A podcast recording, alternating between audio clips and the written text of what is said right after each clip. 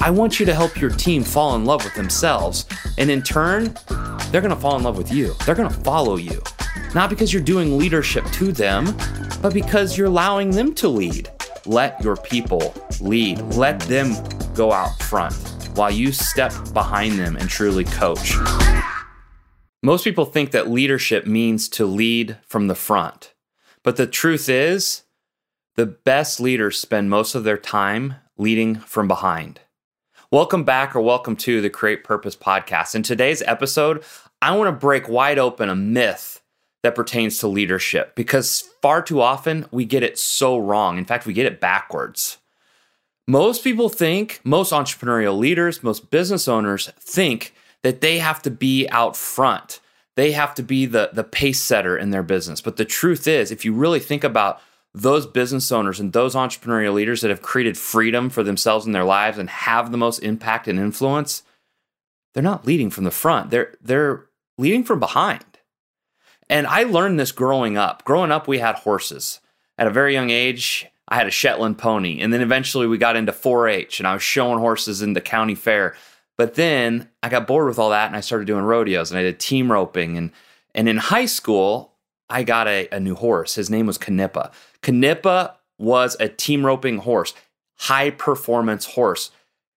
He was very skittish, very anxious, and very nervous. You had to know how to handle him, or you would have your hands full. He would be handling you but he was also a very high performing horse, very fast, very strong.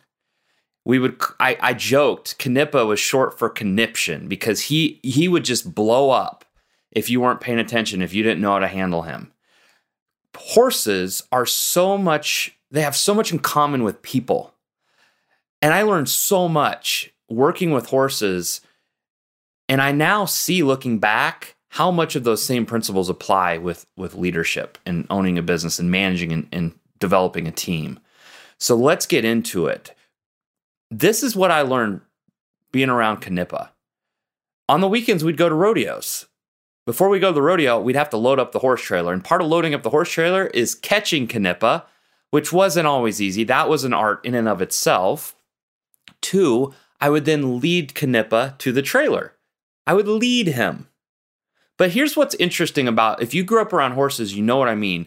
When you are leading a horse, you're actually not leading them. You're not out front. They are. Because Knippa was so sensitive that if I stepped out in front of him, he would stop, plant all four feet, 2,000 pounds into the ground, immovable. immovable. Here's how the only way I could lead, quote unquote, lead Knippa was I had to let him go first. I had to hold on to that lead rope.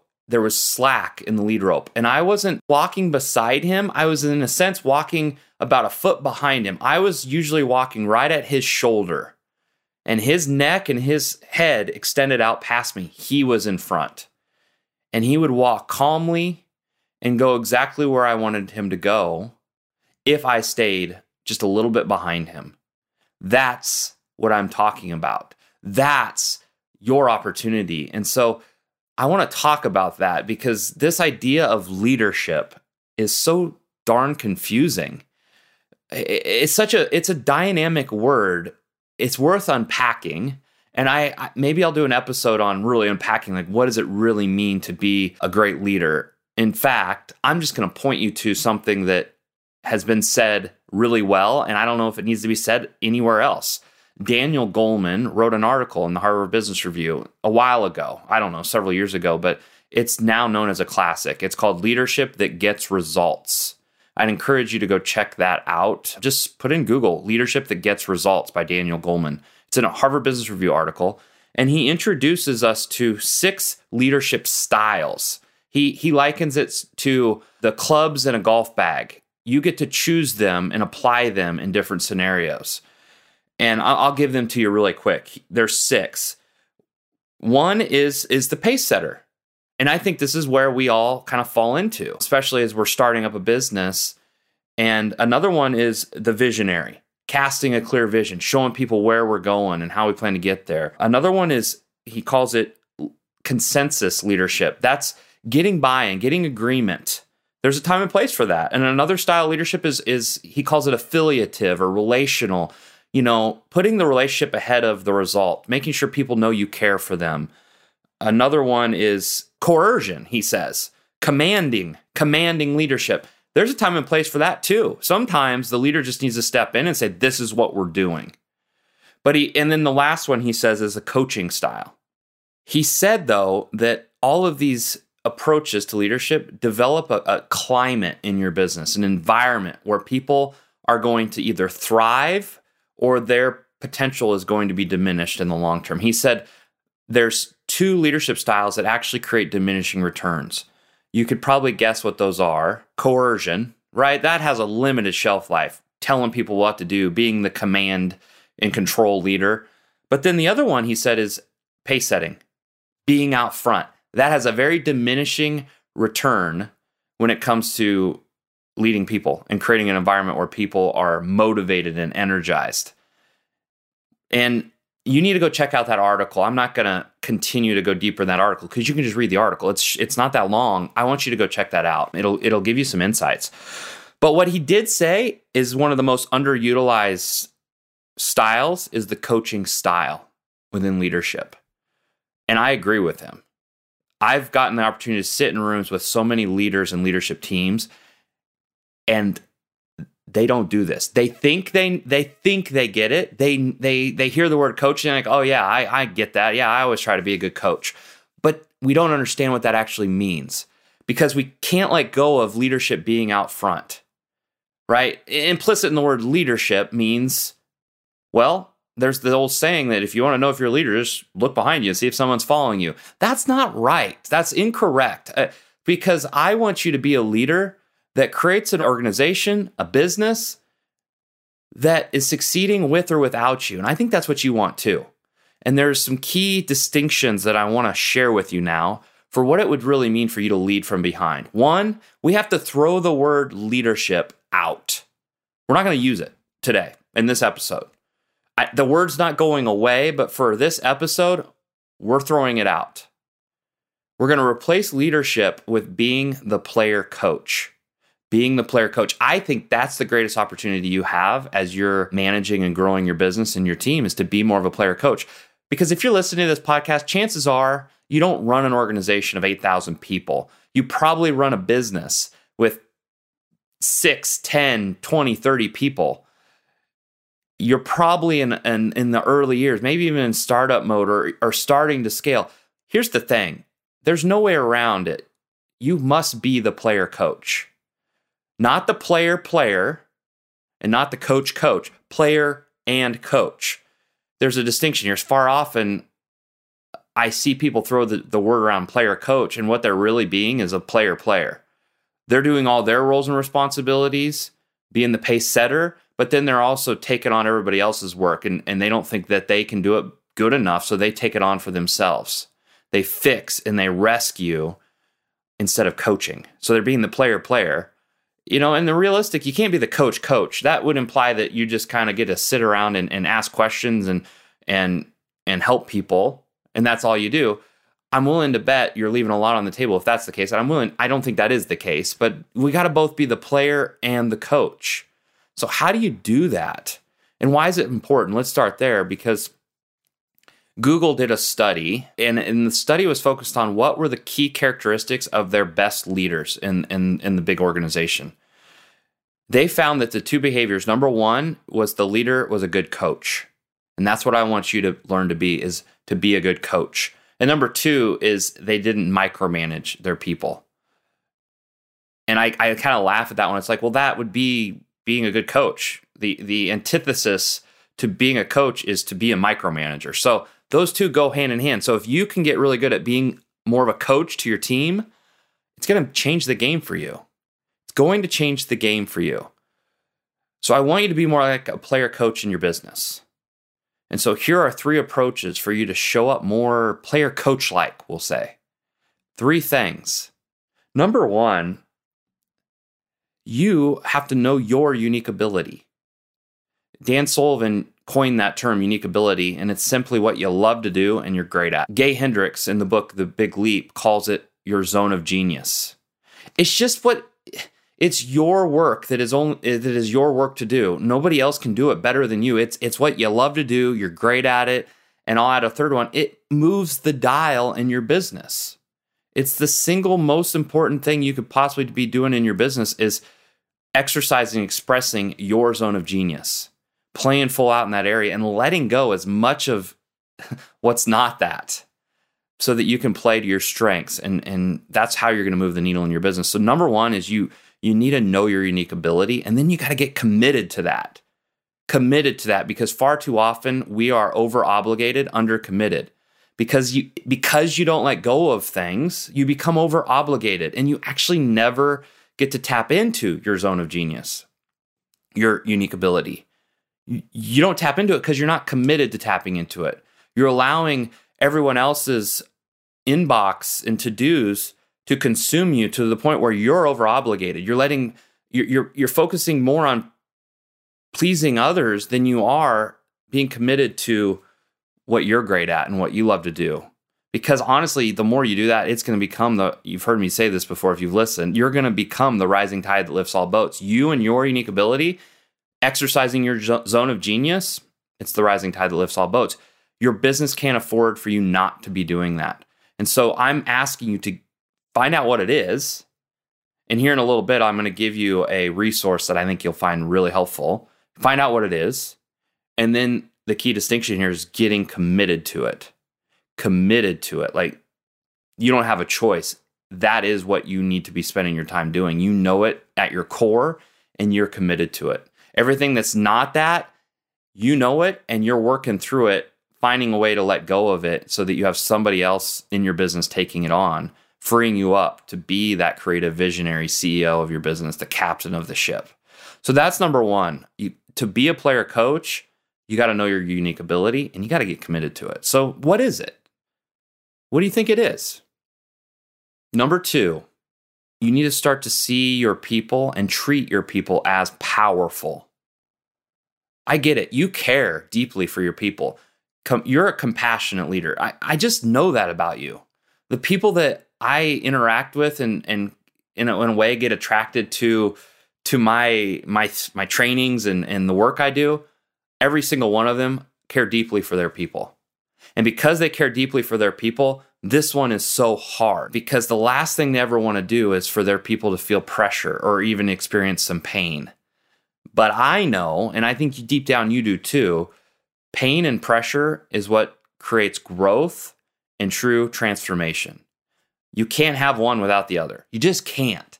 And so, by you caring so much for your people, in turn, you you you rescue them and you fix things on their behalf. And you kind of rush in and you become their caretaker. How is that helping them? Really? Because we know that pain, pressure, that turns into growth and transformation and development.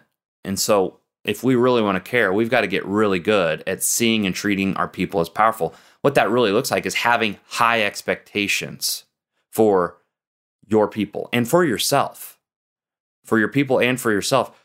Growing up, yeah, I was 12 years old. And my mom sent me off to work on a ranch and to learn how to team rope. And there came a day where I had to saddle my horse. Well, up until that, and my mom wasn't there. Up until that point, my mom always saddled my horse. I had to figure it out. I knew those ranchers, they weren't going to saddle my horse for me. I had to do it. But from that point on, long story short, I did it for the first time in my life. And I was riding taller in the saddle. And, and my mom never had to saddle my horse again. That's what I'm asking of you. That's what I want you to do for your people. Expect more of them, and they will rise to the occasion. That's how you be a player coach. You need to play your game in your unique ability, expressing your zone of genius, and then coaching them by seeing them as powerful and keeping your expectations high. And don't mistake being a caretaking leader for a caring leader. Care deeply for them, but care so much that you know that they can do it and you're asking more of them. Okay, and and and that's step 3 now. We're going to move into the third approach to being more player coach like you have to ask more and tell less. You have to ask more and tell less. In episode 38, the whole episode was on how you can motivate your people. And you know, the truth truth of the matter is you can't. That's that's not something you do to your people. You can only create an environment and then show up in a certain way. But at the core of that, and if I'd encourage you to go listen to that episode again, a lot of people replied to me and said that one was very helpful for them. It's filled with practical things you can do with your team. So go check out episode 38.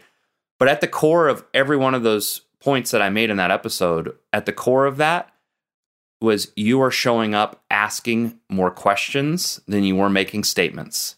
You are asking more of your team, asking, being inquisitive, being curious, enrolling them. We talked all about all of that in episode 38. And there is a way for you to be more player coach like through the questions you ask. And to do that, you have to revolutionize how you communicate.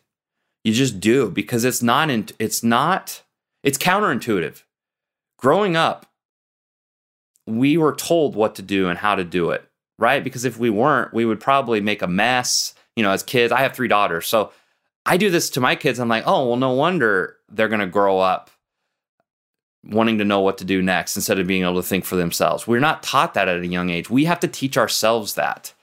And as leaders, as player coaches, you get to create an environment where people create the conditions for them to learn how to do that. And so to do that, you have to revolutionize your communication, stop rescuing them. And to do that, you have to learn to ask empowering questions. But empowering implies that you're giving power to your team. But remember, I just said we ought to see them as powerful. So empowering kind of implies that somebody took the power away from them in the first place. So are you a leader? By being that pace setter, sometimes the result of that is we actually are taking power away from our team. And then that's where the word empowerment comes from. It's like, oh, we got to give it back to them. so let's create a new word in power. I in power, empowerment. Our job as leaders is to keep our people in power. You do that by asking questions, by revolutionizing how you communicate, because how we normally communicate in a, in a business context almost takes power away and it doesn't keep people in power. So, how do we do that? I'm going to give you one pointer and I I created an entire workshop on this called the Fully Expressed Leader. We go deep into how you can be more coach like with your team so that you keep the power with them to truly empower them. But one of the key things that we we share in that workshop is learning how to ask empowering questions. Questions that keep the ownership with your team member, questions that challenge them to think deeper. Because you have to ask yourself, are you are you the one working extra hard trying to figure out the answer for them or are they the one doing all the work trying to find the right solution? That's the key distinction because if you're doing all the work, you're still pace setting and leading out front. That's taking power away from people you have to get to a point where they're doing all the tough work, the, the critical thinking, and they're finding the answers. And you're coaching them on toward that by asking thought provoking questions, open ended questions, questions that don't result in a yes or a no, but actually result in a sometimes a long, quiet pause of silence because the other person's thinking. And that's where the, the magic is. And so that's what we that's what I'm I teach you to do in, in that workshop. But this is this is simple. I don't want to overcomplicate it. Learn to ask more and tell less. And you do that, you're going to automatically keep more of the power with your people. And that's going to be an important attribute for you to be a player coach to your team, to elevate yourself to your zone of genius and allowing them to do the same by coaching them and asking more of them. So, is this helpful? Is this helpful? Can you see how you might be able to apply this in your business and with your team? Before we go, I want to give you three marching orders, three call to actions that I think will really help you on this journey. Number one, there's a book that I've read twice now. I love it. It's called The Work of Your Life by Stephen Cope. The Work of Your Life. The subtitle reads, a guide for the journey to your true calling. This is all about finding and recognizing, discovering your unique ability, your zone of genius. He calls it your dharma. You need to check this book out because it's going to, I think, especially as a business owner, it's very important for you to get in touch with what your unique zone of genius is because sometimes we're the last ones to see it. So sometimes a coach can help you do that, someone who has eyeballs on you that can help you see and draw you back to your unique greatness.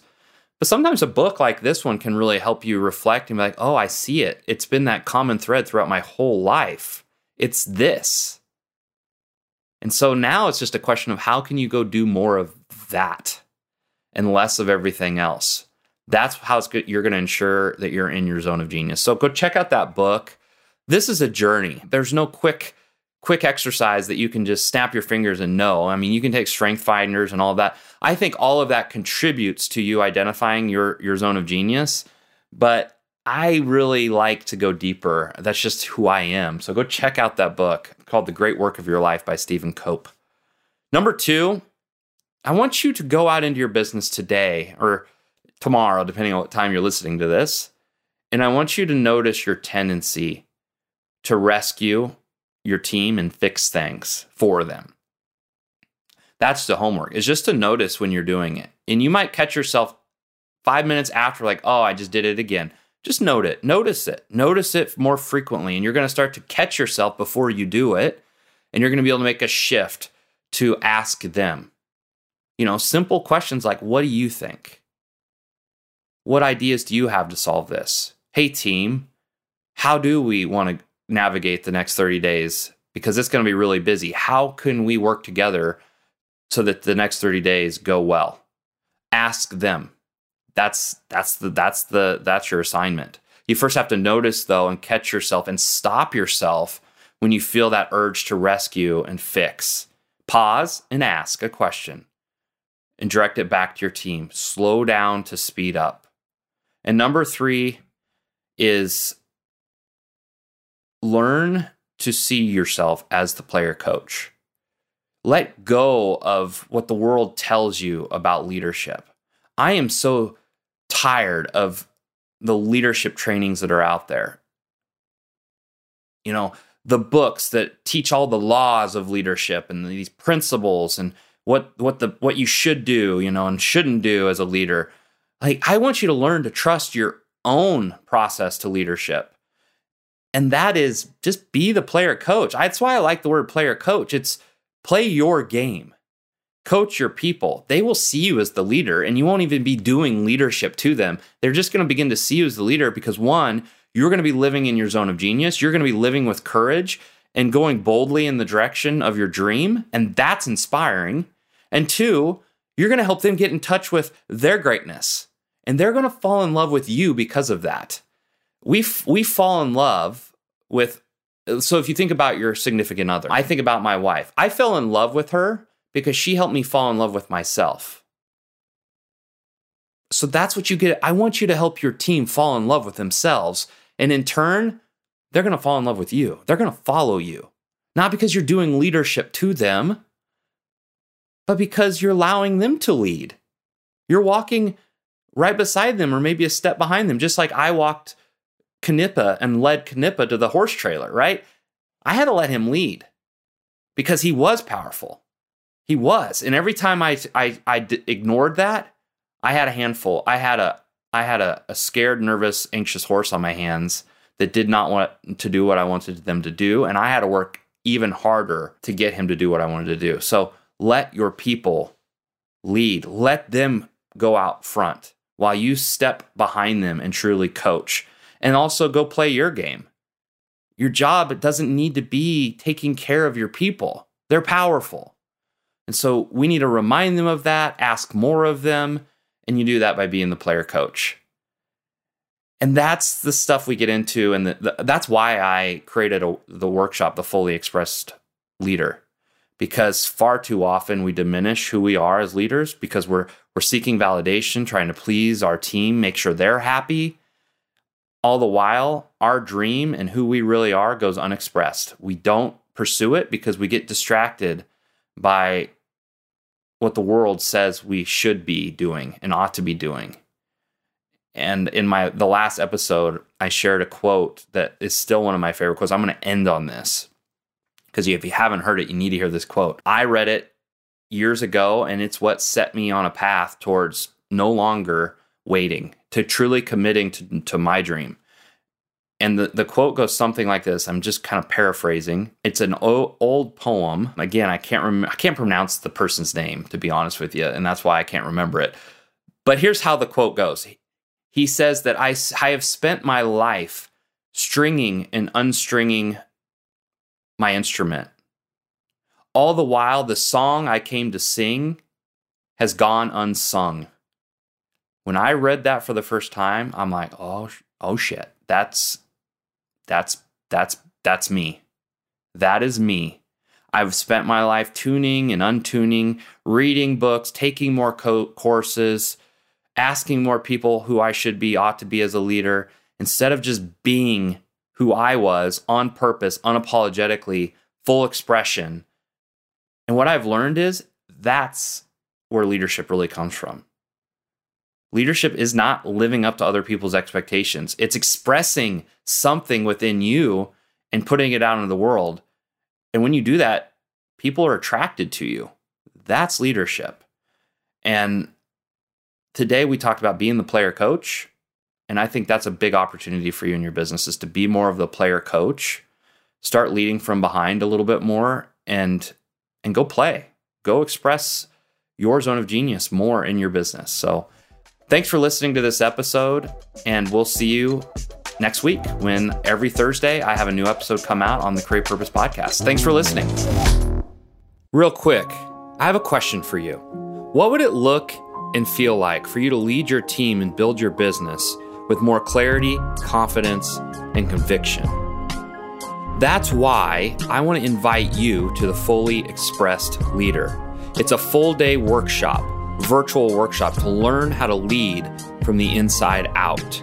This is for creatives, artists, executives, and right brain business owners who are ready to be the fully expressed leader they were meant to be. My promise to you is that by the end of this full day together, you're going to be able to identify the critical element in your business that you've been ignoring. You're going to know the secret to unleash the full potential of your team and start to see responsibility as a gift and not a burden. You're going to make leading from the inside out your new automatic default. What I love most about this day is I get to see the change in those that do the work. They come in exhausted and they leave energized. Later on, when they check back in with me, they tell me that it's like someone turned the lights on.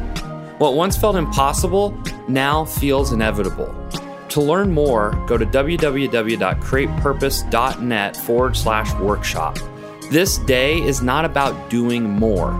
It's a way of being, a way for you to shift your approach to building your business on your terms.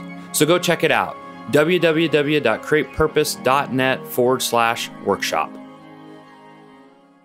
Hopefully, you really enjoyed this podcast episode. And my hope is you found it really inspirational. And also, most importantly, I hope you took away some practical things that you can start to do and apply in your own life. So, finally, I have one small favor to ask of you before you go. Wherever you get your podcast, whether that's Apple Music or Spotify, if you enjoyed this episode, leave us a review. Love to hear your thoughts. Come find us on social media, share it on social media. It just really helps us get the word out, helps us grow our audience. So please do that. Thanks to my team, Ashley Bolden, who handles all the admin, and Chris Skipper, who handles all the music and editing of this podcast. For more information on the Create Purpose podcast, you can go to www.createpurpose.net. And you can also follow me on Instagram at zach.arend. Please drop me a comment, reach out drop me a DM. I'd love to hear from you and love to hear what you're taking away from these conversations. What would you like to hear more of? Do you have any guests that you would love to see come on the show? And I'm always looking for great people to talk to, people with great stories that can inspire you. And so if you know of anybody, send them my way. Love to hear from you. I'm your host, Zach Arend, and I'll see you in the next episode of the Create Purpose podcast. Bye for now.